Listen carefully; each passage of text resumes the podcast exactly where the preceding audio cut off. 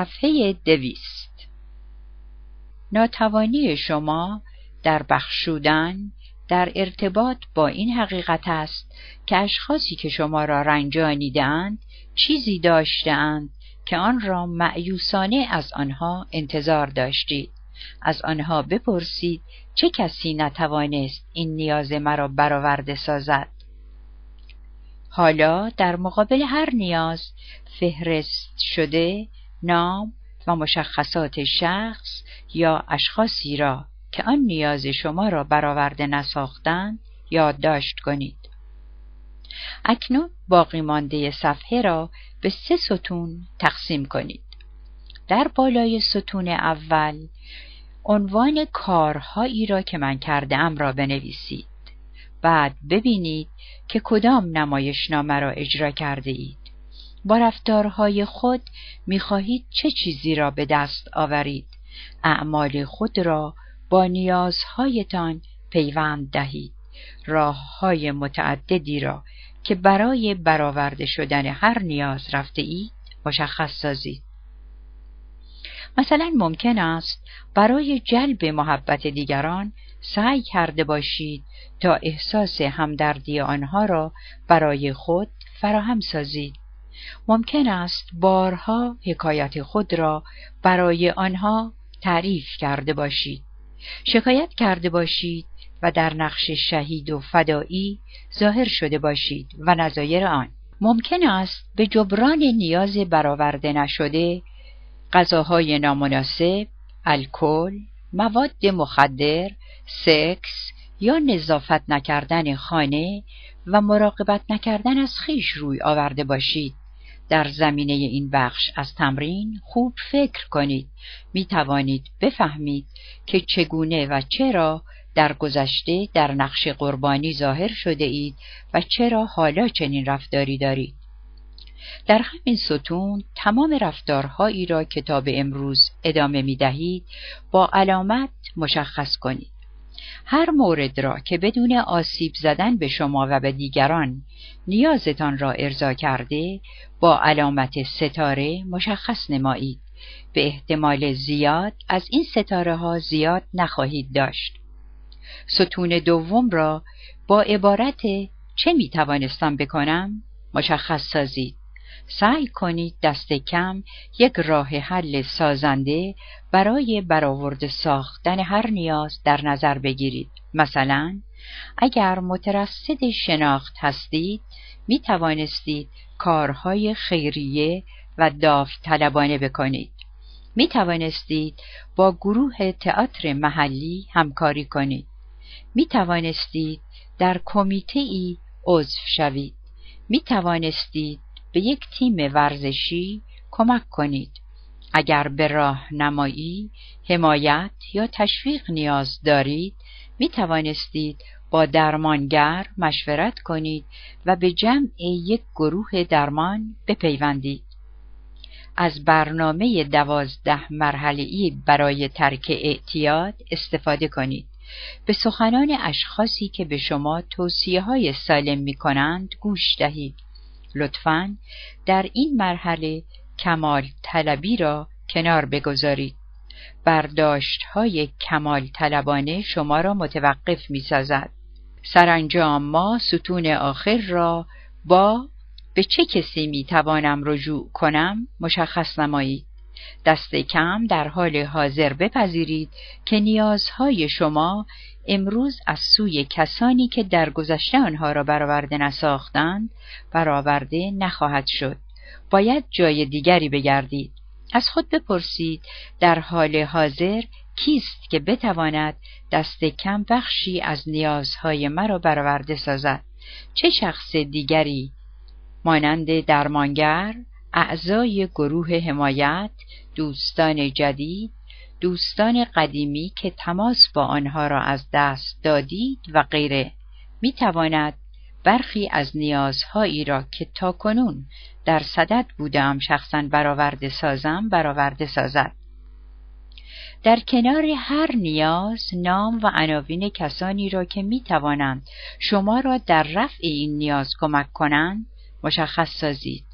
ناسالم است. اگر انتظار داشته باشید که تنها یک نفر بتواند همه نیازهای شما یا یک نیاز را به طور کامل برآورده سازد. از این رو سعی کنید به جای یک نفر اسامی تعداد بیشتری را بنویسید. بهتر است که یک شبکه بالقوه حمایتگر ایجاد کنید که در آن اشخاص مختلف نیازهای شما را برآورده سازند با واکنشی که نسبت به این خط مشی به عنوان یک اصل و پایه نشان می دهید می توانید بلافاصله دست به کار شوید و از طریق دوستی، مشورت، گروه حمایتگر، شرکت در برنامه های اجتماعی، نگارش وقایع روزانه، موفق شدن و نظایر آن به آسایش حقیقی دست یابید. صفحه دویست و دو خط پایان عزت نفس خط پایان برای التیام و بخشودن است بدون آن به احتمال زیاد همچنان به آزار خود ادامه می دهید. از خود انتظار کمی دارید و معتقدید که شایسته این که از آنچه حالا هستید بهتر باشید نیستید.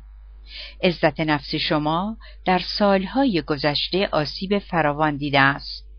وقتی رنجیده خاطر شدید آسیب دیدید و چون انکار شما را به خیابانهای بنبست فرستاد آسیب بیشتر دیدید سرزنش خیشتن آسیب دیدگی عزت نفس شما را کامل کرد تا در مرحله قربانی به موجودی عاجز، نومید و درمانده تبدیل شوید. خوشبختانه می توان عزت نفس را ترمیم کرد و آن را بازیافت. درست به همان شکل که دوست نداشتن خود را آموختید می توانید دوست داشتن مجدد خود را بیاموزید. اما برای رسیدن به این مهم باید روی آن کار کنید. باید متقبل خطر شوید مولد و اثرگذار باشید. باید کسانی را که از عزت نفس زیاد برخوردارند الگوی خود قرار دهید. باید به جای آنکه به خود برچسب خوب نبودن بزنید با توجه به جنبه منحصر به فرد بودن خود تفاوت خود و دیگران را به رسمیت بشناسید. باید قدرت شخص خود را اعمال کنید و صرفاً نسبت به شرایط واکنش نشان ندهید. باید با گروه ها و اشخاص حمایتگر در تماس باشید. مراحل مختلف بازیابی عزت نفس را در بخش های باقی مانده کتاب بررسی کرده ایم. اما این بدان معنا نیست که باید این همه وقت گذرانی کنید. وقت گذرانی دیگر جایز نیست. با برداشتن حتی یک قدم برای خروج از مرحله قربانی خود به خود احساس بهتری پیدا می کنید. قویا معتقدیم که هر چیزی از قربانی بودن بهتر است. البته بخش قربانی وجود شما هرگز به طور کامل شما را رها نمی سازد و همانطور که در مورد سایر مراحل فرایند التیام دیدیم ممکن است گاه و بیگاه به مرحله قربانی بازگشت موقتی داشته باشید. اما دست کم می‌دانید که قربانی بودن انتخابی است و انتخابش به دست شماست. می توانید قربانی بودن و قربانی ماندن را انتخاب نکنید. می توانید هر آینه بخواهید از مرحله قربانی خارج شوید و به نور برسید. بدون تردید سریعترین راه خروج از مرحله قربانی خشم گرفتن بر اتفاقی است که برای شما افتاده است. خشم نیروی مورد نیازتان را تأمین می کند. شما را از ماهیتابه به درون آتش می اندازد و این زمانی است که به مرحله خشم در فرایند التیام می رسید و این موضوعی است که در فصل بعد به آن پرداخته ایم. صفحه دویست و پنج فصل هشت مرحله خشم.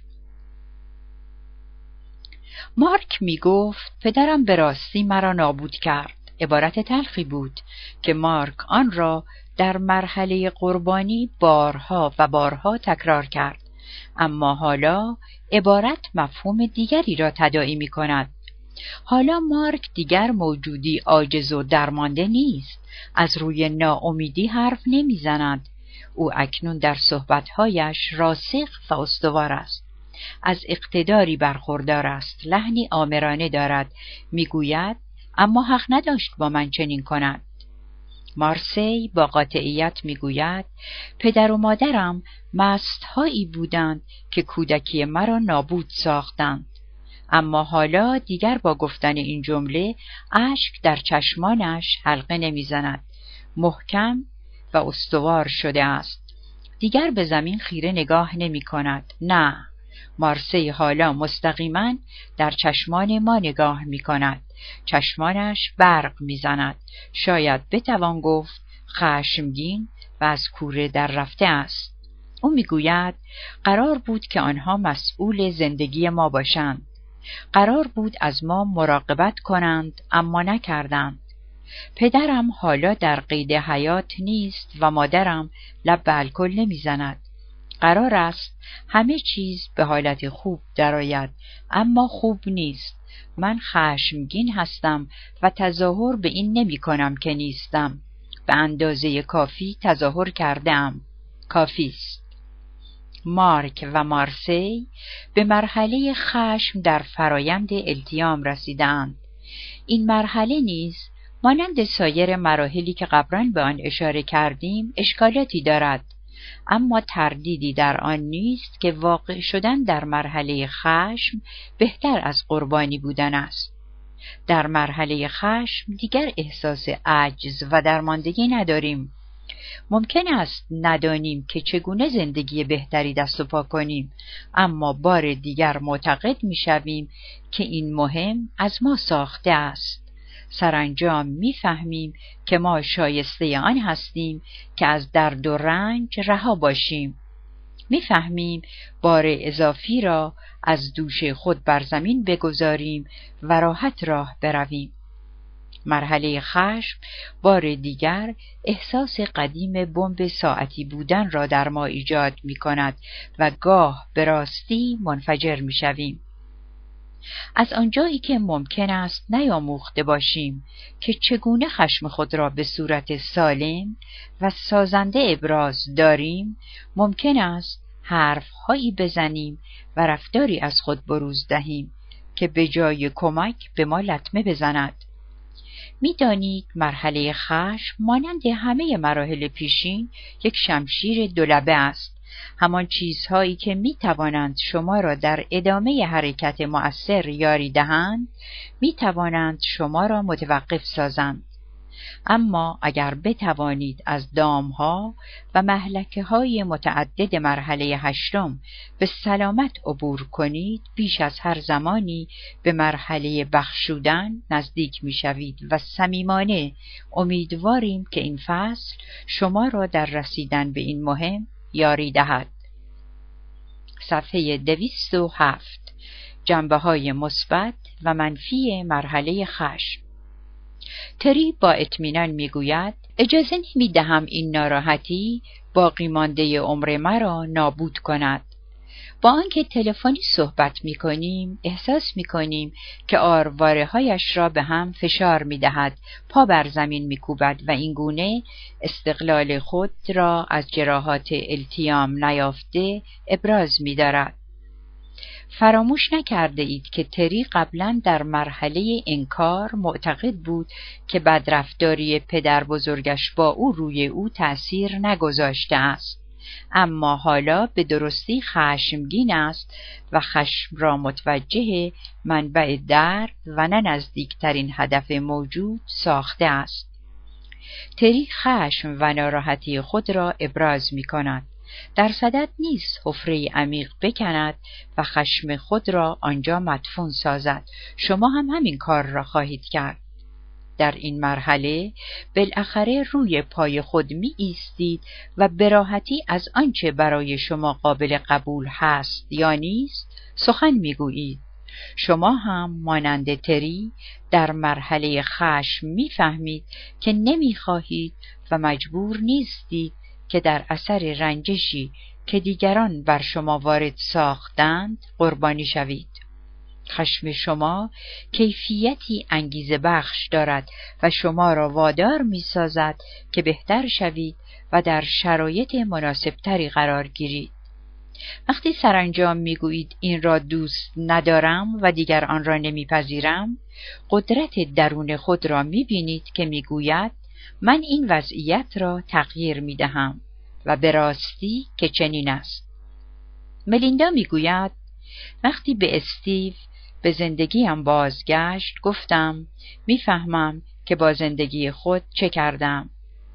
در جریان جلسه سمیناری که توسط یک گروه حرفه‌ای اجرا می‌شد به سوی او رفتم و بعد برای صرف قهوه به تریا رفتیم.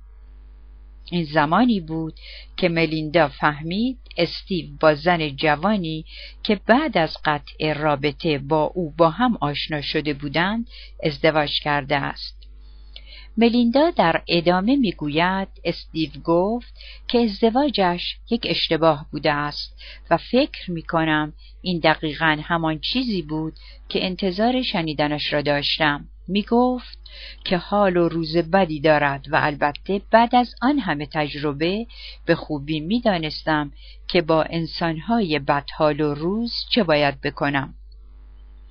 ارتباط ملیندا و استیو یک سال طول کشید تا اینکه یکی از روزها ملیندا همسر استیو را در فروشگاهی ملاقات کرد.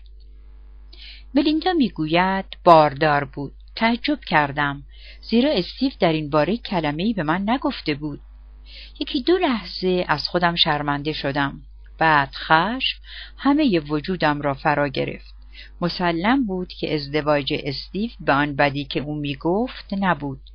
مسلم می نمود که اگر قرار می شد استیو میان ما دو نفر یکی را انتخاب کند او را انتخاب می کرد.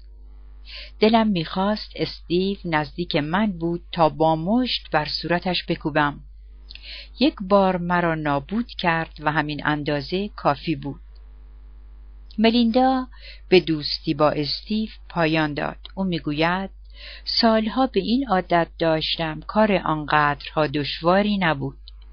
ملیندا به این نتیجه رسید که دیگر خواهان چنین روابطی نیست. او می‌گوید دیگر چنین چیزی اتفاق نخواهد افتاد.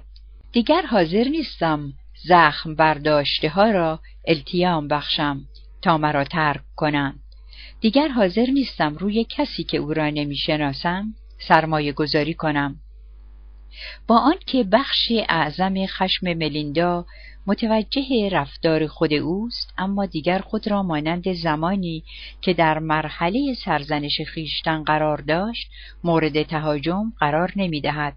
خشم او متوجه بیرون از اوست تا برای زندگی عادی خود محدودیت قائل شود. با خشمگین شدن در مرحله خشم نشان می دهید که دیگر نمی خواهید تحت تأثیر تجربیات دردناک گذشته خود رنج بکشید. به صدای بلند اعلام می کنید که دیگر کافی است. خط پایان خود را رسم می کنید و بر آن می شوید که دیگر پذیرای چنین شرایطی نباشید. در صورت استفاده سازنده از خشم خود می توانید رائی همیشگی این خط پایان باشید و از تکرار انگاره های رفتاری مخرب خود خودداری نمایید. در واقع با این کار موانع مختلف بر سر راه خود را از میان برمیدارید. با استفاده از نیروی ناشی از خشم بسیاری از شما می توانید در زندگی خود در این مرحله تغییرات چشمگیر ایجاد کنید. از مشاغل نامناسب دست می کشید. روابط ناخوشایند را کنار می گذارید. به برنامه های غذایی سالم و ورزش روی می آورید. به درس ادامه می دهید. پروژه های ناتمام گذشته را تمام می کنید و برای رفع ناراحتی های احساسی و روانی خود مترست کمک روان درمانگرها می شوید. اما این امکان هم وجود دارد که بعضی از شما از خشم استفاده سازنده نکنید. ممکن است بخواهید بخش قابل ملاحظه ای از نیروی خود را صرف مجازات مسببین خشم خود کنید. ممکن است آرزو کنید که ای کاش آنها آسیب ببینند. آنها را نفرین کنید که به اندازه شما رنج ببرند. به خود یادآور شوید که یک عذرخواهی به شما بدهکار هستند. ممکن است بخواهید که آنها تاوان عمل خود را به شما بپردازند. خشم گرچه به خودی خود احساس سالمی است ممکن است که به اشتباه ابراز شود هاریت وقتی از دخترش میشنید که او را با شوهر سابقش مقایسه می کند و می‌گوید ترجیح می دهد به جای یک مادر افسرده با کسی زندگی کند که به او توجه بیشتری بکند ناراحت و خشمگین شد. ماهها بعد از صحبت آن شب هاریت به همان اندازه که افسرده بود عصبانی بود. هاریت می‌گوید می‌خواستم بدانم که شوهر سابقم چگونه تبدیل به آدم خوب شده بود. او به من خیانت کرده بود. مرا فریب داده بود به من دروغ گفته بود و تازه همه تقصیرها را متوجه من دانسته بود. من فرسوده شده بودم خودم را تحقیر کرده بودم. او مرا به دادگاه کشید. به لحاظ مالی لطمه زیاد خوردم. به طور دایم نگران بودم که فرزندانم را از دست بدهم. مطلقا خشمگین شدم و دیگر مایل نبودم که او در لحظه ای از زندگی خود روی آرامش و خوشی را ببیند. هاریت تحت تأثیر خشم و انتقام بلافاصله اقدام کرد. سعی کرد که کاری کند تا شوهر سابقش نتواند به قدر کافی فرزندانش را ببیند. معتقد بود اگر او کمتر فرزندانش را ببیند نمی‌تواند محبت آنها را برای خود خریداری کند. مانع از آن شد که در شبهای ملاقات با فرزندانش آنها را تا دیر وقت در بیرون از منزل نگه دارد و یا در روزهای تعطیل آخر هفته آنها را به مدتی طولانی از او دور کند. البته این اقدام او مراجعه دوباره به دادگاه را در پی داشت و چون هاریت نتوانست در دادگاه برنده شود دقیقا همان رفتار لاری را کرد تصمیم گرفت به فرزندانش محبت بیشتری بکند در صدد برآمد که برای آنها هدایای گرانبها بخرد که چون استطاعت مالی نداشت از عهده این مهم بر نمی آمد.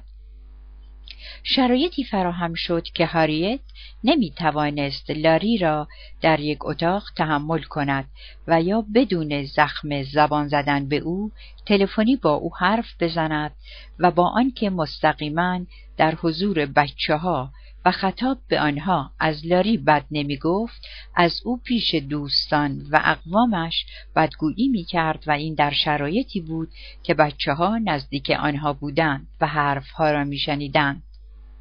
حتی در مواقعی شبهای دیر وقت به منزل لاری زنگ می‌زد و چون او تلفن را برمی داشت گوشی را بر زمین میگذاشت. البته در این مرحله از التیام هاریت از کاری که می‌کرد مغرور نبود.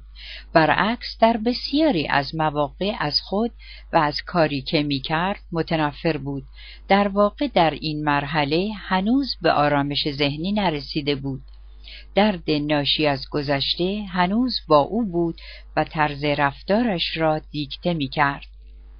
هاریت در خطر آن بود که در مرحله خشم مستقر شود و این یکی از خطرات بزرگ و همیشگی رسیدن به مرحله خشم است. صفحه دویست و یازده اما من خشمگین نیستم برای بسیاری از ما مرحله خشم دشوارترین مرحله است زیرا به اجبار با خشم ناشی از تجربیات تلخ گذشته روبرو می‌شویم و آن را لمس می‌کنیم و حال آنکه مدتها تلاش کرده بودیم که این خشم را مدفون نگاه داریم.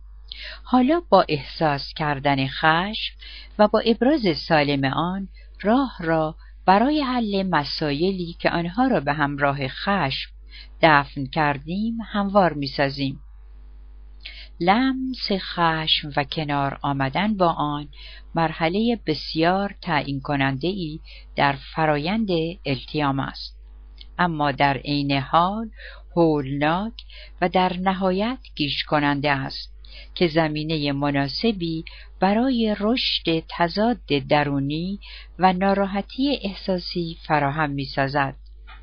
در واقع ممکن است به قدری برداشت از خود پیشا پیش لرزان شما را تهدید کند که بخواهید به کلی از خیر این مرحله از التیام بگذرید و این مطلبی است که سوزان برایتان شرح می دهد.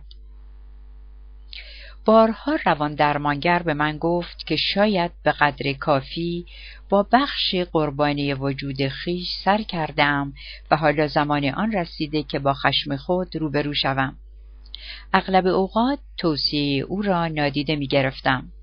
گمان می کردم که خشمی ندارم که آن را لمس کنم. خشمی را ابراز نمی کردم. نمی دانستم که در چه زمانی آن را احساس می کنم و کاملا مطمئن نبودم که آن را احساس نکردم. در جلسه گروه درمانی به حرفهای ساهرین گوش می دادم. همه از شدت عصبانیت خود حرف می زدن. اما من به واقع از اینها سر در نمی آوردم. با خود می گفتم این یکی در مورد من صدق نمی کند. من هرگز عصبانی نیستم. حقیقت این بود که از خشمگین شدن می ترسیدم. پدرم مردی عصبانی بود که گاه از شدت خشم کارش به جنون می‌کشید و خیشتنداریش را از دست می‌داد. خیلی خوب می‌دانستم که این خشم تا چه اندازه می‌تواند مخرب باشد. شخصا بارها هدف این خشم قرار گرفته بودم به خصوص یک حادثه را به خوبی در یاد داشتم یادم هست که هشت نه ساله بودم هوا بارانی بود و ما داخل منزل بازی می کردیم. من و خواهرم میان درهای اتاق خواب تناب بسته بودیم تا تاب بازی کنیم. قبل از من خواهرم که از من کوچکتر و سبکتر بود سوار تاب شد. اما تناب پاره شد و خواهرم به زمین افتاد. سرش به دیوار خورد و خون از آن سرازیر شد. پدرم با شنیدن صدای جیغ و داد خواهرم به سرعت خودش را به ما رساند. خواهرم را دید که روی زمین افتاده بود و خون از سرش می‌رفت. پدرم از من عصبانی شد مرا بلند کرد و به سمت دیوار پرتاب کرد و چون روی زمین افتادم مجددا مرا برداشت و عملش را تکرار کرد. آنقدر به این کار ادامه داد که فکر کردم قصد کشتن مرا دارد و حتی تا به امروز فکر می کنم اگر خواهرم در آن وضع خونریزی نبود حتما مرا میکشت.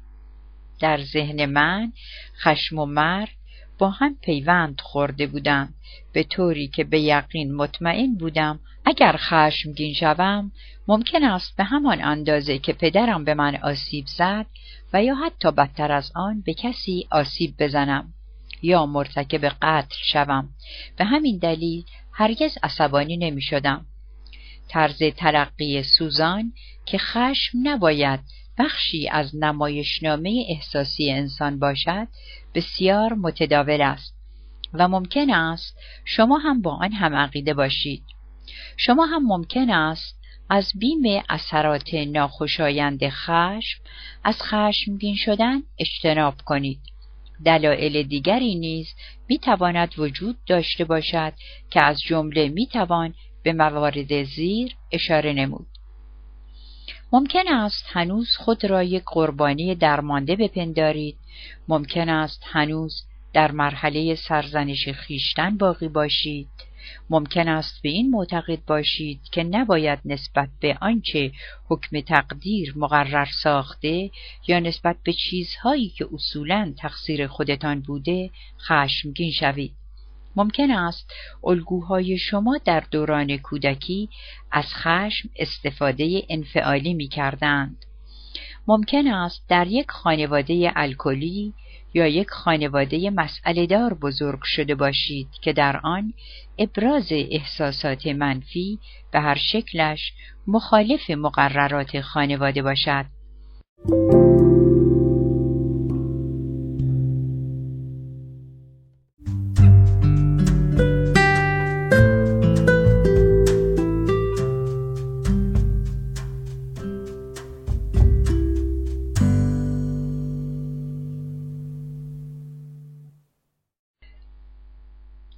صفحه دویست و سیزده ممکن است در یک خانواده الکلی یا یک خانواده مسئله دار بزرگ شده باشید که در آن ابراز احساسات منفی به هر شکلش مخالف مقررات خانواده باشد. شاید خشمگین شدن نسبت به برخی از اشخاص در شما احساس گناه و شرم می کند. به این دلایل یا هر دلیل دیگر به این باور می رسید که خشم چیز خطرناکی است که باید از آن اجتناب نمود. سوزان می‌گوید اشکال این است که وقتی خشم خود را انکار می کنید در آن گرفتار می شوید. گرچه صمیمانه معتقد بودم که هرگز خشمگین نمی شوم اشتباه می کردم. من در واقع حفره عمیقی می کندم تا خشم خود را در آن دفن کنم. در واقع پیش از آنکه آن را احساس کنم آن را دفن می کردم. اما علاقی به مدفون ماندن نداشت. در درون من جولان می‌داد و خود را به شکلی مطرح می ساخت مانند گاز سمی نظام وجود مرا مسموم می ساخت و مانع می شد تا درد ناشی از گذشته ها را فراموش کنم. صفحه دویست و چهارده سرکوب خشم از آنجایی که شما یا اشخاصی که شما را رنج دادند در شرایط خشم رفتار بدی نشان دادید و یا به خاطر آنکه در برخورد با ابراز خشم شما واکنش بدی نشان داده شده است ممکن است به احساس خشم برچسب بد زده باشید و بخواهید از آن اجتناب کنید. اما با آنکه ابراز خشم می تواند مخرب باشد و با آنکه تخلیه خشم می تواند خطرناک باشد احساس خشم به خودی خود نه خوب است و نه بد. به جای همه اینها واکنشی طبیعی به شرایطی است که عزت نفس یا غرور شما جریه دار می شود. خشم که اغلب با واکنش های جسمانی از نوع تنش عضلات و حجوم انرژی ناشی از تولید آدرنالین در سر تا سر بدن همراه است احساسی خود به خود غریزی و ضروری است نشانه آن است که چیزی در جایی با اشکال روبروست نشانه آن است که خطری شما را تهدید می کند و یا یکی از نیازهای روانی شما برآورده نشده است خشم انرژی مورد نیاز برای حمایت از شما از خطرات و یا فرار از آنها را تأمین می کند. وقتی این خشم سازنده مورد استفاده قرار می گیرد شما را به اتخاذ عمل برای متوقف ساختن آنچه شما را می آزارد تشویق می کند. وقتی به هیچ وجه خشمگین نمی شوید و یا با موقعیت هایی روبرو می شوید که در آن ابراز خشم بی تناسب یا غیر ممکن است خشم را دفن می کنید. خشم خود را گاه بی آنکه متوجه احساس آن شوید سرکوب می کنید. اما نظر به اینکه نگهداری نیروی ناشی از خشم بسیار دشوار است خشم سرکوب شده همیشه مترصد یافتن راهی برای خروج است و در نتیجه وقتی بروز می کند حالتی مخرب پیدا می کند مثلا آلیس از بدو تولد خواهرش مگان از او عصبانی بود آلیس می‌گوید اما عصبانی شدن از عزیز دردانه بابا و مامان و حتی شکایت کردن از او غیر ممکن بود. اگر آلیس خشم خود را ابراز می کرد، پدر و مادر از او عصبانی می شدند و از شدت توجه خود به او می کاستند. در نتیجه آلیس آموخت که خشم و عصبانیتش را دفن کند. اما این عصبانیت را فراموش نکرد.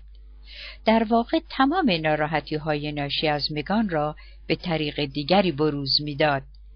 در دوران کودکی هر آینه می توانست مگان را به طور کلی نادیده می گرفت. وقتی مگان با او بود دوستان خود را تشویق می کرد تا سر به سر او بگذارند. در سن بلوغ در شب عید کریسمس برای مگان به عمد هدایای ارزان و بی استفاده می خرید. برای تولدش لباسهایی می خرید که زشت و یا چند شماره برای او بزرگ بودند. بعد آلیس در حالی که به خواهرش نگاه می کرد می گفت خیلی متاسفم فکر کردم وزنت زیاد شده است. البته خشم سرکوب شده آلیس بیش از همه به خود او لطمه می‌زد آلیس با رنجشی که تمام وجود او را گرفته بود چنان در جلسات خانوادگی می نشست که در پایان گرفتار سردردهای میگرنی می‌شد و نتیجه آن می‌شد که 24 ساعت در رخت خواب استراحت کند. حتی اگر کسی نام مگان را می برد، تمام زندگی آلیس را در آن روز خراب می کرد. کودکانش را می‌زد از شوهرش انتقاد می‌کرد زخم زبان می‌زد و بعد چند عدد قرص والیوم می‌خورد و روبروی تلویزیون به تماشای برنامه های بی سر و ته می نشست. خشم سرکوب شده شما نیز مانند خشم آلیس می تواند در شما تولید رنجش کند و همین دلیل است که در مواقعی که ناراحت می شوید یا از حضور در برابر بعضی اشخاص رنج می‌برید از اینها گذشته خشم سرکوب شده دامنه می‌گیرد تا به حد انفجار برسد. قدرت انفجار خشم سرکوب شده می‌تواند تولید حراس کند. در این شرایط سعی می کنید که تا حد امکان این خشم را مدفون نگاه دارید. شاید هم مجبور شوید که آن را متوجه خود سازید و در نتیجه احساس گناه یا افسردگی مزمن پیدا می کنید. افزوده بر این خشم انباشته شده شما می تواند منجر به عزت نفس کم، پسنشینی و انزوا، دشواری ادامه دادن به دوستی ها، افکار خودکشی، بدکاری جنسی، سردردهای میگرنی، کلیتس، زخم معده، فشار خون زیاد و استعمال مواد مخدر گردد. اما حتی از اینها همه مهمتر شما امکان التیام را از دست می دهید. خیلی ساده نمی توانید درد را فراموش کنید مگر آنکه خشم را رها سازید و همانطور که می بینید با دفن کردن خشم امکان رسیدن به این مهم میسر نیست. صفحه دویست و شانزده آسیب زدن در حالت خشم وقتی به مرحله خشم می رسید و با خشم تماس می گیرید در واقع آن را ابراز می کنید. متاسفانه بسیاری از اقدامات شما برای تخلیه خشم به سود شما تمام نمی شود اما برایتان آشناست به هر شکل در همه مدت عمر خود ابراز خشم مخرب را تجربه کردید. در کودکی الگوهای بزرگترها را مشاهده کردید. آنها و از جمله والدین خود را دیدید که خشم خود را به صدای بلند و با انفجار و با خشونت و بی مقدمه ابراز کردند ممکن است به لحاظ زبانی مورد بدرفتاری بالغهایی قرار گرفته باشید که به شما اجازه ندادند که در آن زمان خشم خود را ابراز کنید. احتمالا مادر خود را دیده اید که با مادرش تلفنی حرف می‌زند و بعد بلا فاصله به کمترین بهانه بر سر شما فریاد می‌کشد. شاید شما هم خشمگین شدن اشخاص دیگر را در مقابل صندوق بانک یا کارمندان فروشگاه ها دیده اید. از این کار چه آموختید؟ از یک سو این برداشت بر شما حاکم شد که در حالت خشم به کارهایی تن می دهید که در شرایط عادی آن را نمی کنید. ممکن است پس از انجام آن رفتار به خصوص نسبت به خود برداشت بدی پیدا کنید. اما در حالت خشم نمی توانستید مانع از آن گردید و بنابراین نباید مسئول اعمال خود باشید. شما با الگو برداری از دیگران آموختید که هر آینه احساس خشم کردید به خصوص اگر این خشم متوجه اشخاص کم سالتر یا ضعیفتری می‌شد که نمی توانستند از خود دفاع کنند تولید درد و ناراحتی می کرد و بالاخره آموختید که خشمگین شدن با برخی از اشخاص قابل قبول و در مواردی غیر قابل قبول است. رسانه های گروهی نیز این برداشت را تقویت می کنند. عناوین روزنامه ها پر از مطالبی است که حکایت از جنایت و خشونت دارند. فیلم های جان وین، رامبو و بسیاری از فیلم های دیگر به شما می آموزند که وقتی کسی شما را رنج داد باید کاری بکنید که بهایش را بپردازد. در فیلم و افسانه هیچ کار خطایی مجازات نشده باقی نمیماند. اغلب این مجازات مشمول کسانی می شود که شخصیت منفی دارند. از آن گذشته بسیاری از کتابهای روانشناسی روزگار ما و بسیاری از سمینارها خواستهاند به هر ترتیب خشم را از شما دور کنند از جمله به تخلیه خشم اشاره می کنند بدون تردید در این کار نیت خیر هست و مطمئنا نمی‌خواهیم بگوییم که نباید خشم خود را بروز دهید. اما معمولا بروز دادن خشم می‌تواند روی طرف مقابل تأثیر بگذارد. ممکن است فکر کنید که با این کار مانع زخم معده، فشار خون یا حمله قلبی می‌شوید. اما بی آنکه بدانید تضاد بیشتری تولید می کنید و این فرایند التیام شما را تسریع نمی کند. صفحه دویست و هجده راهنمایی شماره نه خشمی که می شناسید آیا با خشمگین شدن آسیب می‌زنید؟ اگر موافقید این سوال را بیشتر توضیح دهیم. آنچه می‌خوانید فهرستی از انواع ابزار خشم به شکل ناسالم و مخرب است. بعضی از این موارد را دیگران روی شما تجربه کردند، شما را رنج داده یا ترسانیدند. ببینید کدام یک مشمول حال شما می‌شوند. خود شما از بعضی از اینها برای تخلیه احساسات منفی خود استفاده می کنید. هر کدام را بر حسب مورد با علامت ضرب در مشخص سازید.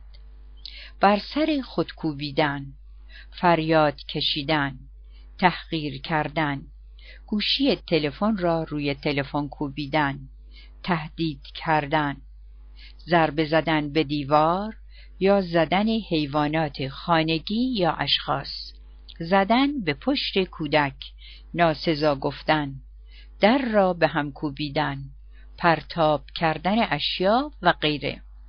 شاید به این نتیجه برسید که بسیاری از این رفتارها را با شما کرده اند و شما هم حالا آنها را با دیگران انجام می دهید.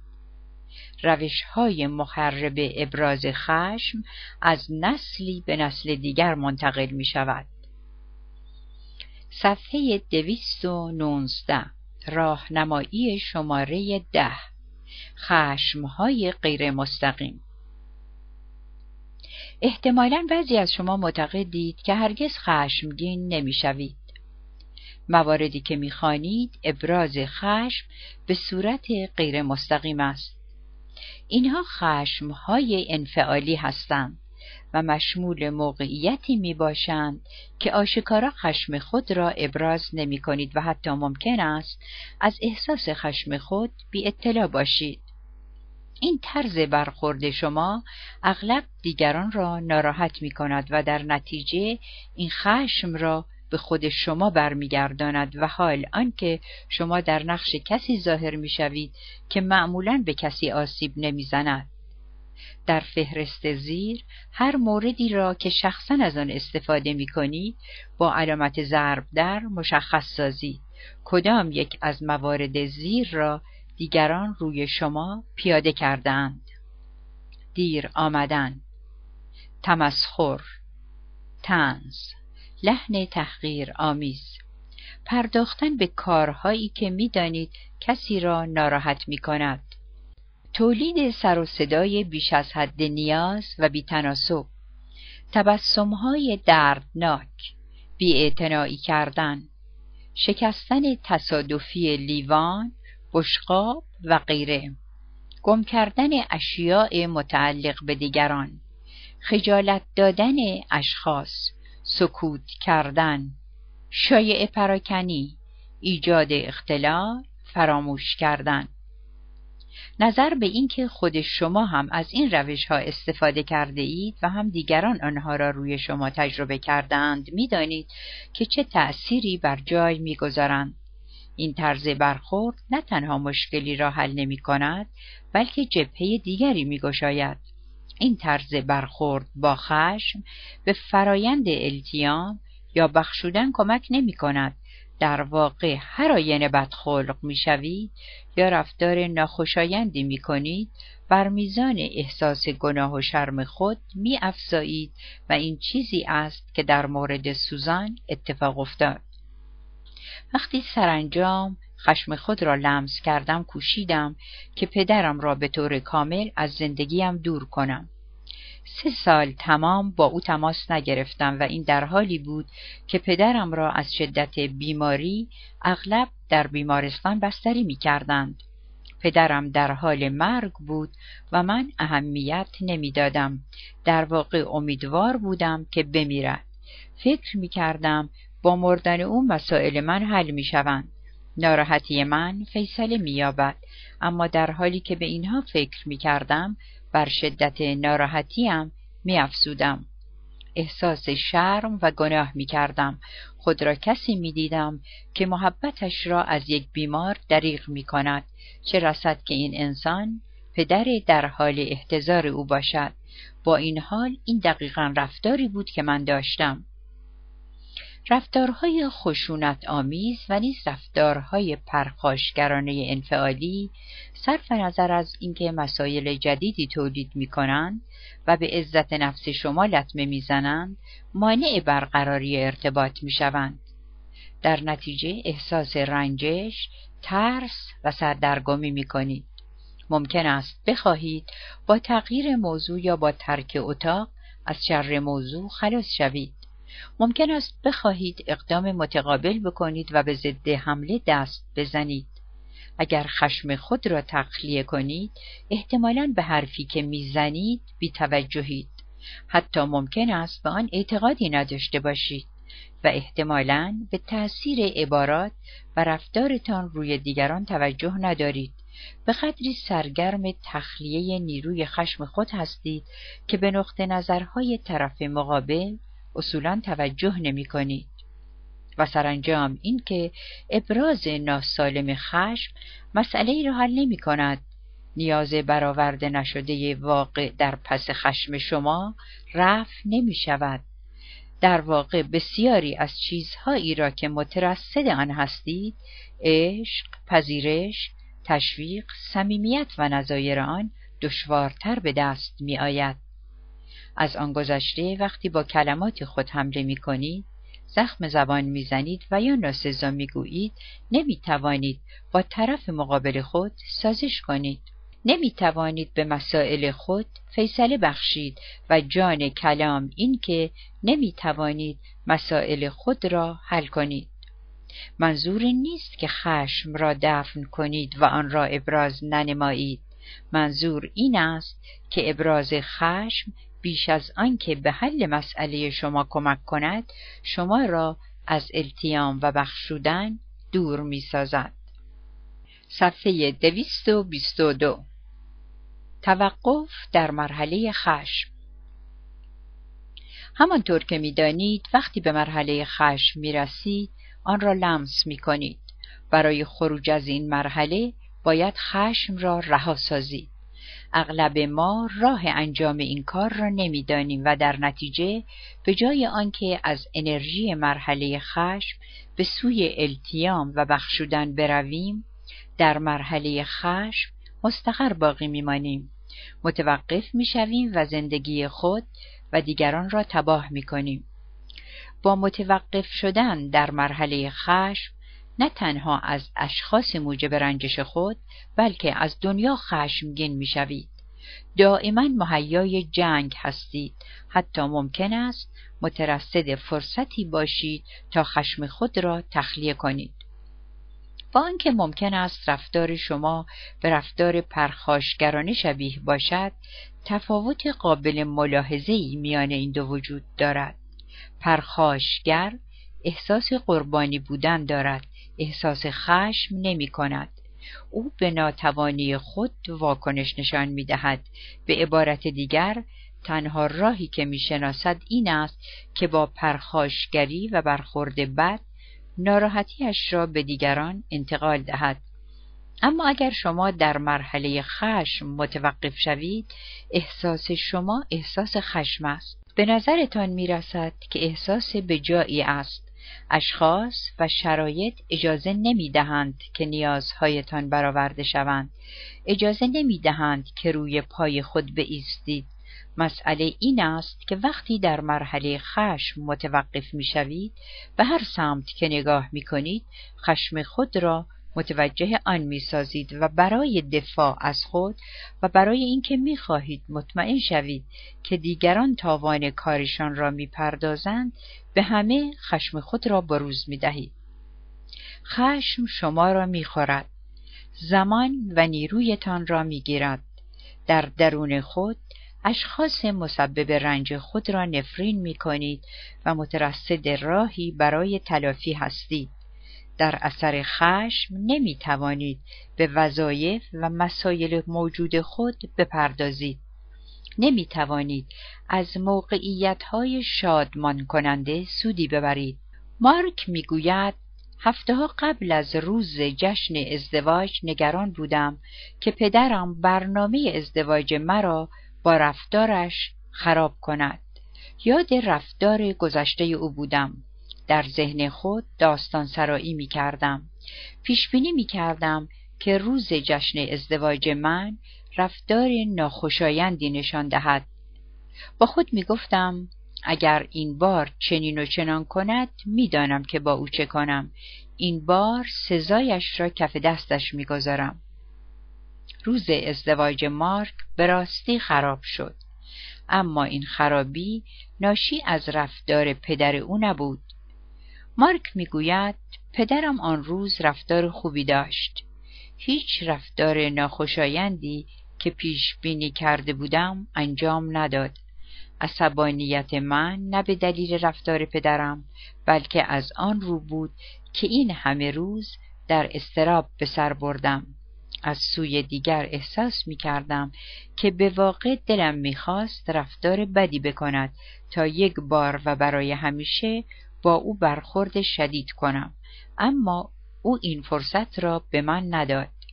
مارک در شرایط خشم متوقف شده بود و این خشم را بر سر همسرش فرو ریخت.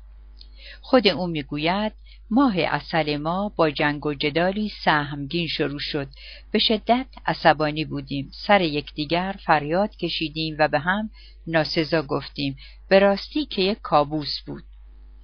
وقتی پدر مارک در جشن عروسی او داری کرد و رفتار خوبی ارائه داد مارک می توانست احساس آرامش کند. می توانست از او لذت ببرد. می توانست نشانه آن باشد که پدرش از ازدواج او راضی است. شاید هم می توانست به این نتیجه برسد که پدرش آنقدر قوت ندارد که زندگی او را به هم بریزد. می توانست فکر کند که او برای خود مردی شده و می تواند از زندگیش مراقبت کند اما خشم او همه چیز را مسدود کرد با متوقف شدن در مرحله خشم بخشودن اشخاصی که شما را آزار داده غیر ممکن می شود. حتی وقتی آنها در کار خود تجدید نظر می کنند باز هم نمی توانید آنها را مورد عفو قرار دهید. مارسی حالا در برخورد با مادرش که دیگر رب بر نمی‌زند در صدد جبران گذشته هاست. حالا می‌خواهد مادر من باشد. پیشنهاد می‌دهد که از فرزندانم نگهداری کند تا من و شوهرم بتوانیم شب به رستوران برویم. برایم غذا میپزد. آنها را در فریزر می‌گذارد تا وقتی دیر وقت از کار میآیم بتوانم از آن استفاده کنم. برایم مقالاتی را که فکر می کند جالب است جمع آوری می کند می خواهد در خریدهایم مرا همراهی کند. در واقع مادر مارسی می‌خواهد در زندگی دخترش ایفاگر نقشی باشد و این دقیقا همان چیزی است که مارسی در کودکی خواهان آن بود. اما حالا او می‌گوید خیلی دیر شده است. هر کاری بکند نمی‌تواند آنچه را که در کودکی از من دریغ کرده است فراهم سازد. این مسئله بغرنج مرحله خشم است. در حالت خشم می‌خواهید کاری را که با شما نباید می‌کردند و کردند و یا کاری را که باید می‌کردند و نکردند جبران کنند. اما آنها هر قدر تلاش کنند نمی‌توانند شما را راضی کنند و به همین دلیل عصبانی باقی میمانید. نمی‌توانید التیام یابید یا ببخشایید. از آن جهت این کار را می کنید زیرا خود را حق به جانب می دانید. فکر می کنید حق دارید به هر شکل که بخواهید این حرفها را بزنید. اما این طرز برخورد احتمالا بیش از آنکه به سود شما تمام شود به شما آسیب می‌زند. باید از خود بپرسید چرا حق با من است؟ آیا این طرز برخورد من تنها راه برخورد با این موقعیت است؟ با حق به جانب بودن به چه می‌رسم؟ آیا احساس توانمندی بیشتری می کنم؟ آیا با این طرز برخورد می خواهم احساس گناه نکنم؟ آیا با این کار کنترل ها به دست من می افتد؟ به چه بهایی تمام می شود؟ چه هزینه ای برایم دارد؟ آیا نیازهای مرا برآورده می سازد؟ آیا به اشخاصی که آنها را دوست دارم لطمه می زند؟ آیا روابط مرا خراب می کند؟ آیا به من احساس گناه می دهد؟ آیا بر شدت استرس زندگی من می افزاید؟ آیا آنچه را به دست می آورم ارزش بهایی را که برایش می پردازم دارم؟ شخصا پاسخ به همه این سوالات نه است.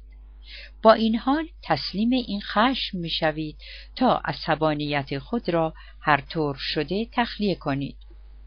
وقتی در مرحله خشم گرفتار می‌شوید پیوسته به ندای خشم خود گوش می دهید. به تو نشان می دهم که رئیس کیست این را به تو درس می دهم و بر همین اساس عمل می کنی. با این طرز برخورد نه تنها رفتارهای شما برآورده نمی شود بلکه کارتان به تنهایی، انزوا، عزلت، استرس و برخورد دایم با اطرافیان می کشد. شما از این موقعیت رنج می‌برید زیرا بیش از آنکه خشنود باشید به حق داشتن و حق به جانب بودن فکر می‌کنید و این راه مناسبی برای التیام جراحات نیست. ممکن است بگویید اما من می‌خواهم خوشحال باشم. بیش از هر چیز شادابی را دوست دارم. می‌خواهم خشم را آزاد کنم. آن را رها می کنم اما به سویم باز می گردد بله به درستی هم همینطور است. در اصل خشم شما را از چیز دیگری محافظت می کند جیمز بالدوین می‌گوید به اعتقاد من یکی از دلایل پایبندی شدید اشخاص به احساس تنفر از آن روز که احساس می کنند با از میان برداشته شدن تنفر آنها مجبور می شوند که با درد روبرو گردند. ما کاملا با نظر بالدوین موافقیم و آن را تایید می کنیم. به این نتیجه رسیده ایم که خشم نه تنها اشخاص را از درد محافظت می کند بلکه از آنها در مقابل هر حقیقت یا احساسی که آنها را به شکلی تهدید کند محافظت می نماید. خشم دیگران را از نزدیک شدن به شما باز می دارد. شما را در برابر نیشخند، تمسخر و ترد شدن از سوی آنها حمایت می کند. وقتی خشم خود را با خود به هر جا می‌برید احساس ناتوانی نمی کنید. به عبارت دیگر در شرایط خشم کمتر رنج می‌برید. کمتر از اینکه مجددا رنج ببرید و آسیب ببینید نگران می‌شوید. در نتیجه علاقی به دست کشیدن از خشم نشان نمی دهید. احساس می کنید بدون خشم نمی توانید به کار خود ادامه دهید و دوام داشته باشید.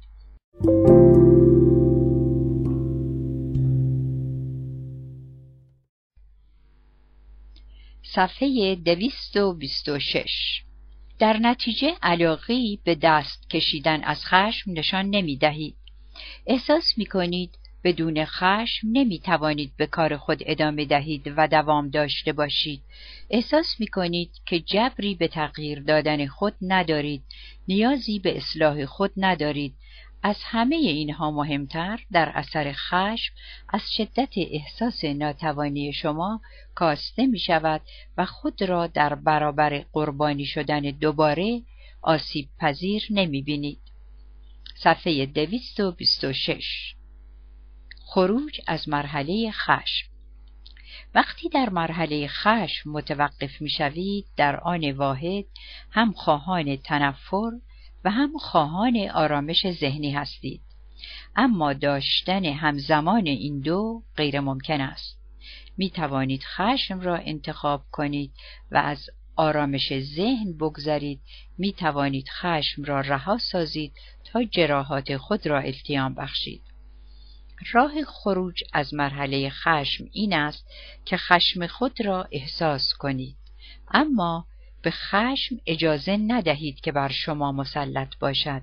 اگر بتوانید چنین کنید خشم شما به جای اینکه به شما لطمه بزند در جهت منافع شما کار می کند می توانید از آن برای رسیدن به قدرت بیشتر استفاده کنید. می توانید از آن برای حرکت به سوی التیام و بخشودن استفاده کنید.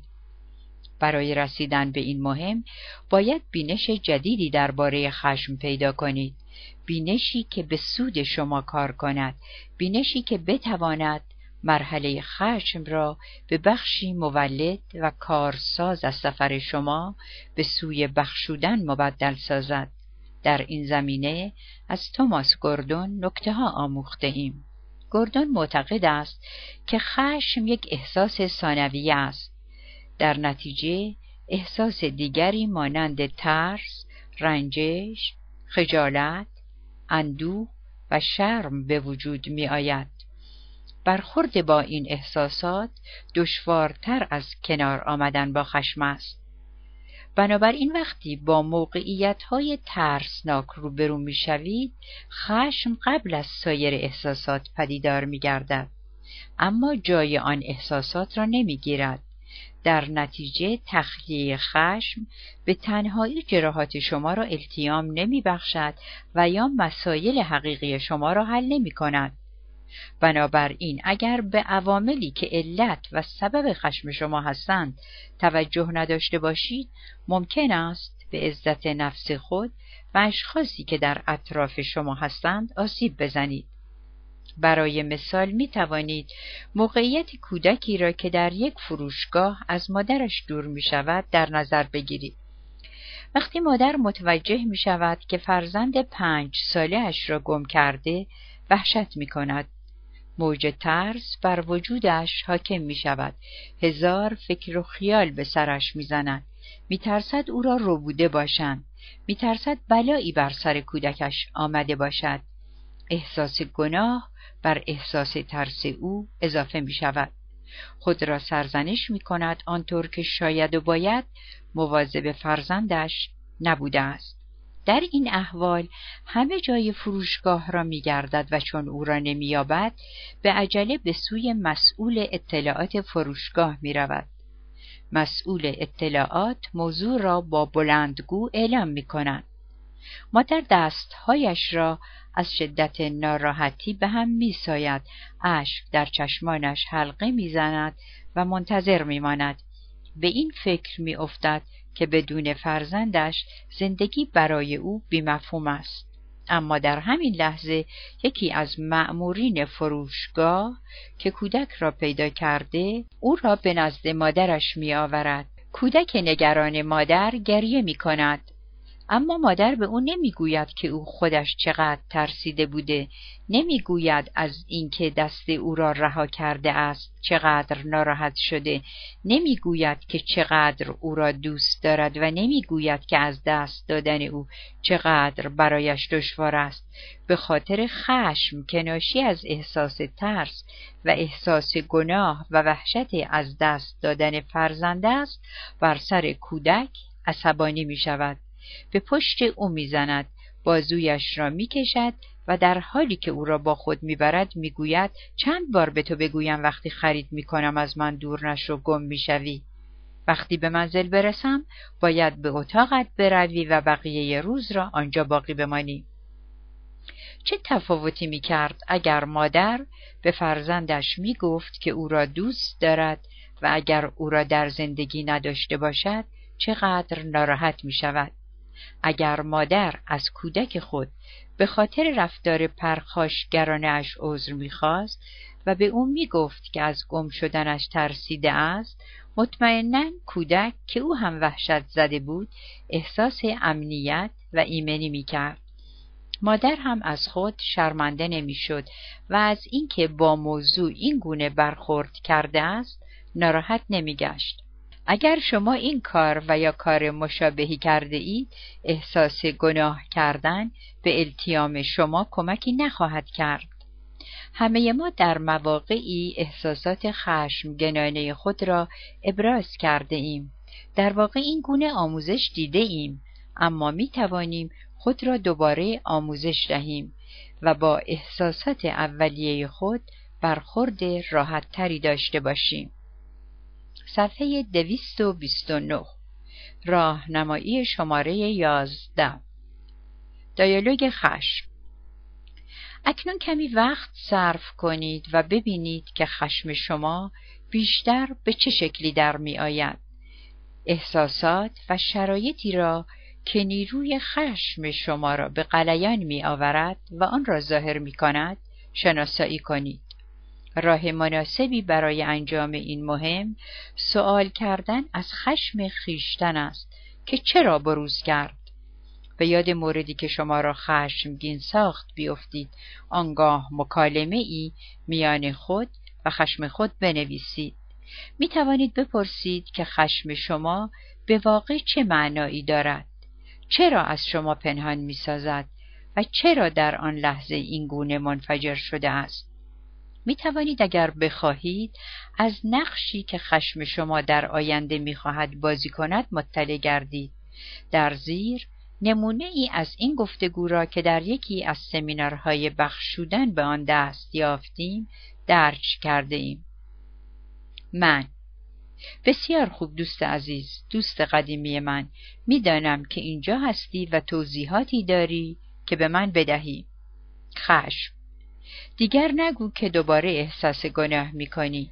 از این برنامه به راستی خسته شدم اول از من خواستی که به تو کمک کنم. اما بعد از کاری که برایت کردم ناراحت شدی. من. اما اشکال بر سر این است که تو به من کمک نمی کنی تو مزاحم من هستی. بر سر راه هم ایستاده ای خشم. چه حرفها. وقتی به کمک من همسر سابقت را به گریه انداختی شکایت نکردی؟ من. راستی چرا چنین کاری کردی؟ خشم. فراموش کردی تو خواستی که او را آزار بدهم. من. فکر می کنم این چیزی بود که تو خواستی. می‌خواستم مطمئن شوم که او مرا آزار ندهد. حالا هم نمی‌خواهم زنی آنقدر با من صمیمی شود که مرا بیازارد. خشم. چه فراست خوبی داری دوست من. اما مشکل تو چیست؟ من کاری می‌کنم که اینها دیگر تکرار نشوند مگر غیر از این است. من.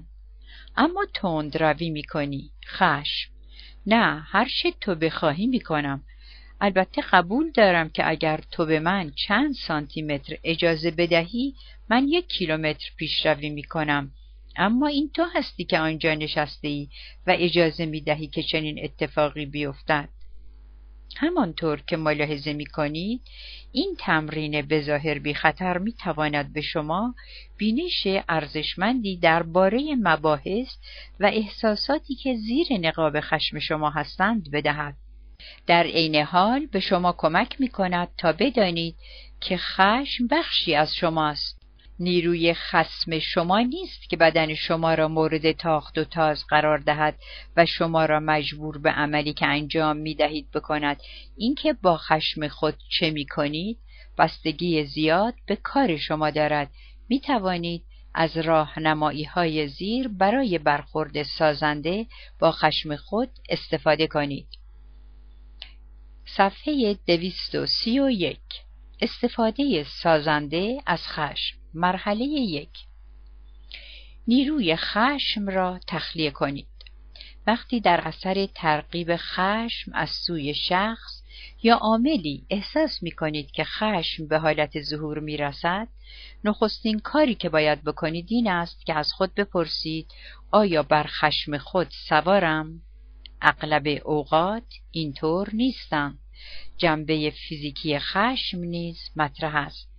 هجوم آدرنالین و نیروی خشم باید قبل از آنکه درباره موقعیتی که شما را عصبانی کرده کاری صورت دهید تخلیه شود.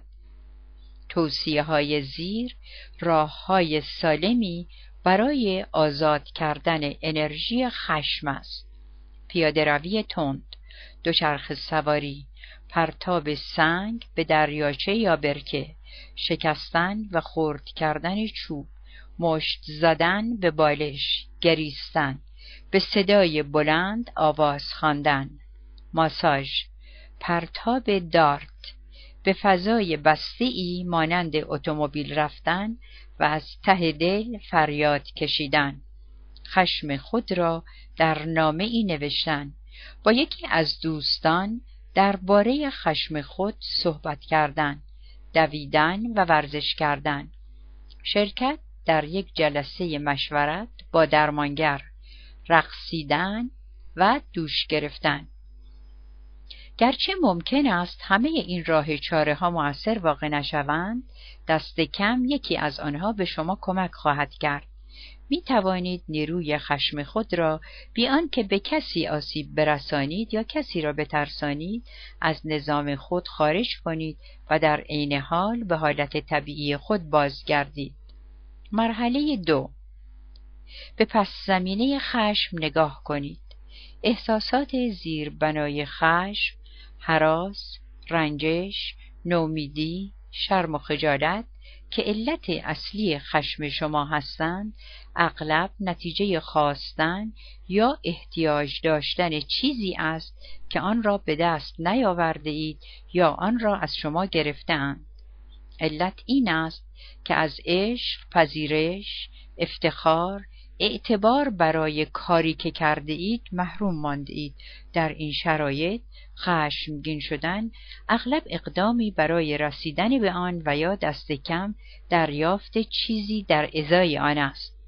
برای اینکه عصبانیت سازنده داشته باشید و به واقع جز احساس گناه و درد برای ناراحتی خود صاحب چیز دیگری شوید باید از خود بپرسید حالا چه می‌خواهم یا به چه احتیاج دارم؟ می‌خواهم به چه چیزی دست یابم؟ اگر در مرحله خشم متوقف شده باشید ممکن است در جواب بگویید می‌خواهم تاوان کارش را پس بدهد. می‌خواهم ناراحت شود. می‌خواهم قرامت بپردازد. عذرخواهی کند یا به همان اندازه که من ناراحتی کشیدم ناراحت شود اگر اینها جوابهایی باشند که به آن برسید بار دیگر این سوال را از خود بپرسید و بعد این سوال را اضافه کنید آیا به راستی می توانم امیدوار باشم که به این هدف برسم؟ آیا به راستی احساس بهتری پیدا می کنم؟ آنگاه از خود بپرسید دیگر چه می خواهم؟ از جمله هاریت ابتدا آرزو می کرد که امیدوارم لاری تا روزی که زنده است روی خوش نبیند. اما این دلیل حال او را بهتر نکرد و باعث افزایش اختلاف نظر آنها در دادگاه شد و این یکی دیگر از دلایلی بود که آتش خشم او را شعلهور نگاه می داشت. حالا هاریت خواسته دیگری پیدا کرده بود. می‌خواست که در دادگاه برنده شود تا امکان از دست دادن نگهداری فرزندانش منتفی گردد. وقتی هاریت متوجه شد که این خواسته واقعی اوست فهمید اگر به رفتارش ادامه دهد نمی‌تواند به این مهم برسد. مرحله سه. آگاهانه تصمیم بگیرید که چه می‌خواهید بکنید. برای رسیدن به این مهم از خود بپرسید برای رسیدن به خواسته ام بی که به خود و به دیگران لطمه بزنم چه می‌توانم بکنم؟ نخستین تصمیمی که باید بگیرید این است که خشم و سایر احساسات خود را به صورت مخرب ابراز نکنید. وقتی به راه چاره هایی که دارید فکر می کنید آن را به فهرست ابراز خشم غیر مؤثر و خشم انفعالی که قبلا توضیح دادیم مقایسه کنید.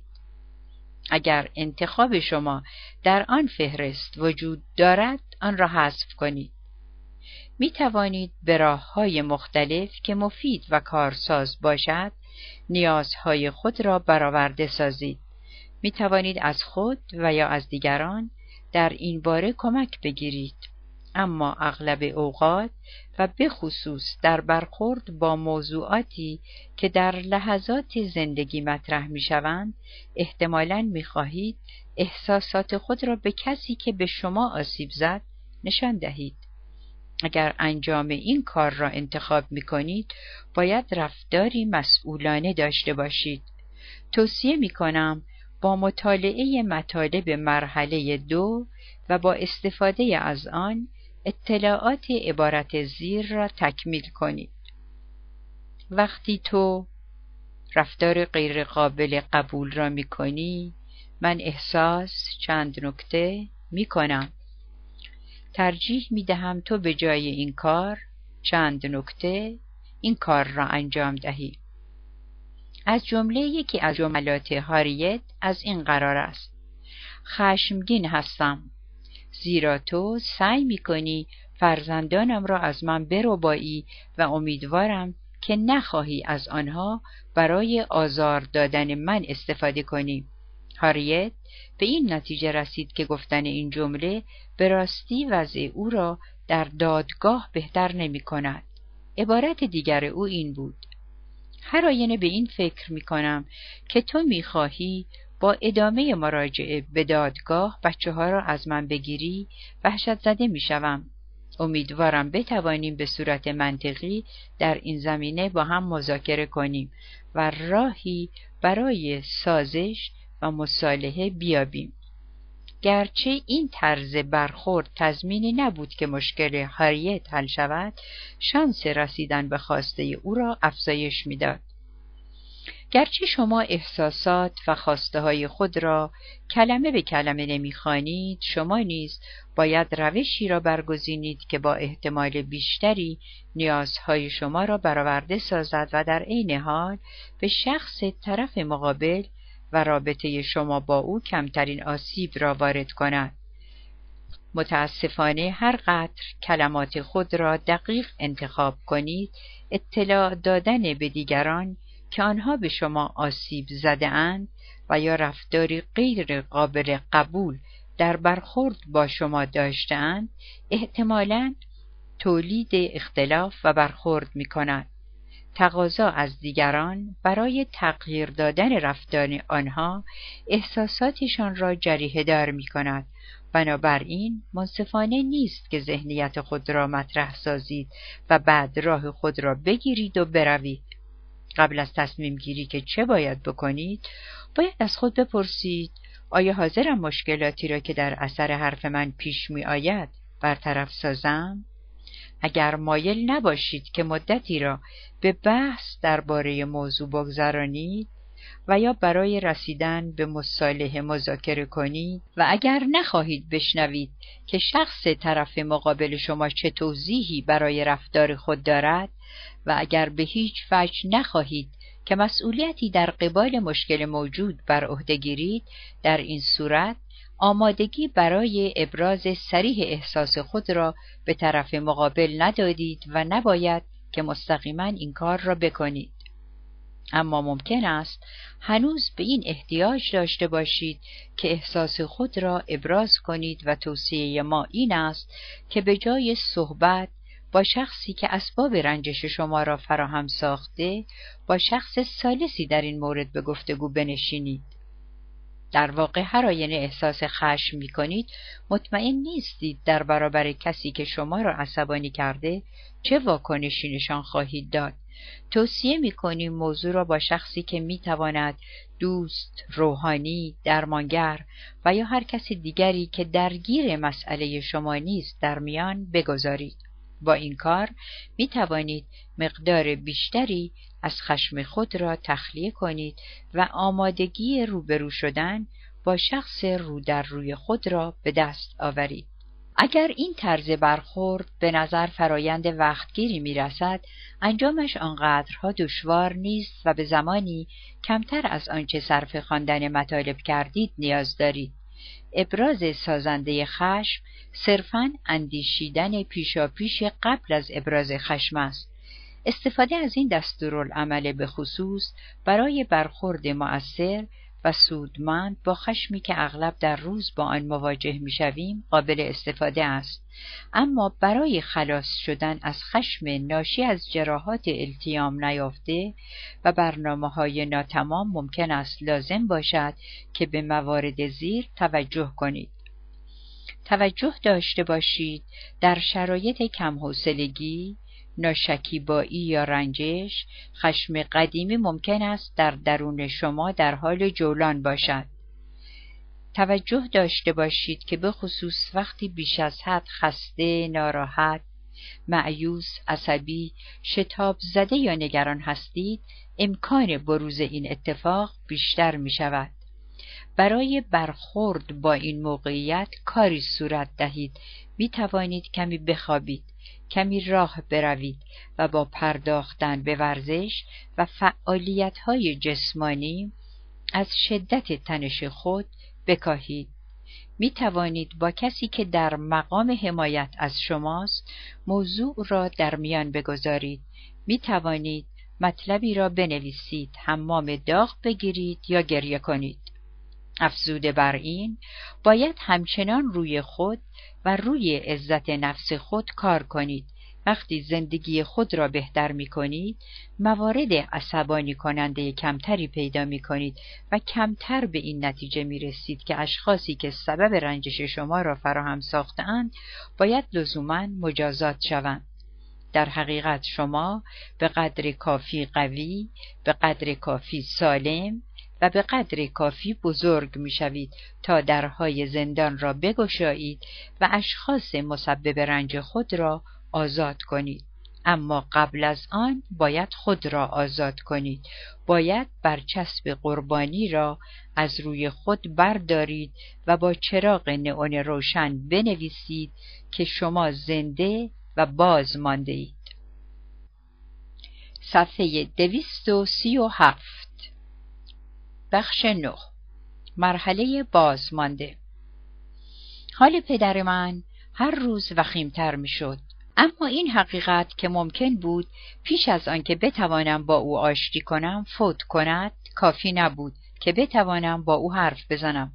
همانطور که احتمالا حد زده اید در نظر مادرم رفتار من غیر قابل بخشش بود. اون بارها پشت تلفن به من گفت پدرت در حال مرگ است.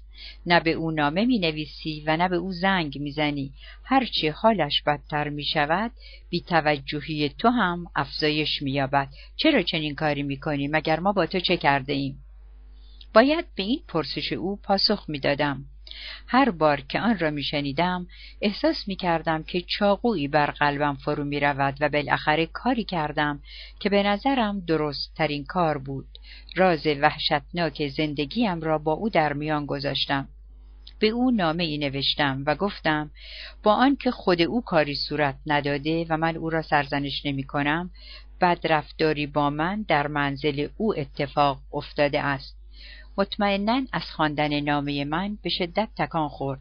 به هر شکل به او گفتم که شوهرش مردی که با او زندگی کرده بود به او اعتماد کرده بود و چهل سال تمام به او عشق ورزیده بود با دخترش بدرفتاری جنسی کرده است. به او نوشتم که خواهرم نیز موقعیت مشابهی داشته است. راستش را بخواهید باور نمی کردم که حرف مرا بپذیر است از خواندن نامه من تکان خورده بود. اما معتقد بود که افشای این راز کار درستی بوده است. چند روز بعد از فلوریدا به شهر ما آمد و در منزل خواهرم یکدیگر را ملاقات کردیم. حرف زدیم و گریستیم. یکدیگر را در آغوش فشردیم. این نخستین حمایتی بود که در همه مدت عمرم از مادرم می گرفتم از فاش کردن رازم با او بسیار راحت شدم تا اینجا بخش خوبی بود. اما بعدا وقتی مادرم مهیای ترک ما شد به ما گفت نباید موضوع را با پدرت در میان بگذاریم. من که به شدت تکان خورده بودم به او قاطعانه گفتم که باید این را بداند. او بود که چنین کاری کرد. اما مادرم معتقد بود که پدرم این اندیشه را از ذهنش پاک کرده است. و نظر به اینکه من هم به این مهم رسیده بودم مادرم گفت که در بازگشت موضوعی سرهم می کند و به او می گوید. اما من گفتم اگر پدرم زنگ زد من داستان پردازی او را تایید نخواهم کرد. حاضر نیستم در یک سرپوش گذاشتن دیگر شرکت کنم. اما واقعیت این بود که پدرم هرگز در این باره با من صحبت نکرد. وقتی مادرم به نزد پدرم بازگشت او را مجددا به بیمارستان انتقال داده بودند. او به اتاق پدرم رفت اما برخلاف همیشه که هر آینه به اتاقش می‌رفت او را میبوسید این بار چنین کاری نکرد. پدرم بو برده بود که اشکالی در کار هست. از مادرم توضیح خواسته بود و با آنکه مادرم تصمیم راسخ داشت که موضوع را مطرح نکند آنچه را که ما به او گفته بودیم با او در میان گذاشت. سرانجام واقعیت افشا شده بود. فکر می کردم راه برای کنار آمدن با پدرم قبل از آنکه بمیرد هموار شده است. اما اینطور نشد. پدرم با رد همه صحبتهای ما ما را به دروغگویی متهم ساخت. گفت که به دخترهایی با ویژگی ما احتیاج ندارد. ما را آخ کرد. مادرم بر سر دراهی مانده بود و نمی‌دانست که حرف کدام را باور کند. در این زمان برادرم به مادرم گفت که حرف ما را بپذیرد. برادرم گفت که پدرمان با او نیز بدرفتاری جنسی کرده است. پدرم برادرم را نیز آخ کرد. سوزان در این مرحله کارهای متعددی می توانست بکند. می توانست تأثیر اینکه او را باور نکرده اند تأثیر اینکه او را آخ کرده اند را انکار کند. می توانست شانه هایش را بالا بیاندازد و بگوید آنچه را که باید گفتم. و آنطور که من می‌خواستم نشد اما مهم نیست مرا ناراحت نمی کند سوزان می توانست خود را به خاطر افشای موضوع و ناراحتی حاصل از آن سرزنش کند. می توانست عملش را به مبالغه بگیرد و بگوید اگر با مسئله به شکل دیگری روبرو شده بودم زندگی ما حالا این گونه به هم نمیریخت. سوزان می توانست به مرحله قربانی بازگردد و تحت تأثیر احساس عجز و درماندگی قرار گیرد. می توانست بگوید البته که آنطور که من می‌خواستم نشد. هرگز که من آنطور که خواستم نشده است. سوزان می توانست در خشم فرو رود و عزم خود را جزم کند که تا روز حیات پدرش به دیدار او نرود و بر سنگ گورش تف بیاندازد بله سوزان می توانست به هر یک از این روش ها اقدام کرده باشد اما اینها کاری نبودند که او کرد. از واکنش پدرم حیرت کردم. هرچند باید خودم را برای چنین واکنشی آماده ساخته بودم، ناراحت شدم. اما نظر به اینکه در جریان فرایند التیام خود حرکت می کردم، نابود نشدم. وقت چندانی را صرف سرزنش خود نکردم. به هر صورت این کاری بود که در کنترل نتیجهش نقش چندانی نداشتم. در آن شرایط بهترین کاری را که از من ساخته بود انجام داده بودم. به این نتیجه رسیدم که احتمالا بهترین کاری را که می توانستم انجام دادم. بله من نومید و عصبانی بودم اما دیگر انتظار هم نداشتم که بتوانم آنچه را که می‌خواهم از پدرم بگیرم. به این دلیل تصمیم گرفتم تا نیازهایم را توسط دیگران و خودم رفع کنم. از هر منبعی که می توانستم استفاده کردم. کتاب خواندم. در سخنرانی ها شرکت کردم و به سمینارهای درمانی رفتم. در عین حال به سلامتی جسمانی خودم هم توجه کردم ورزش کردم و از برنامه غذایی سالم پیروی نمودم. کوشیدم به زندگیم نظم و ترتیبی بدهم.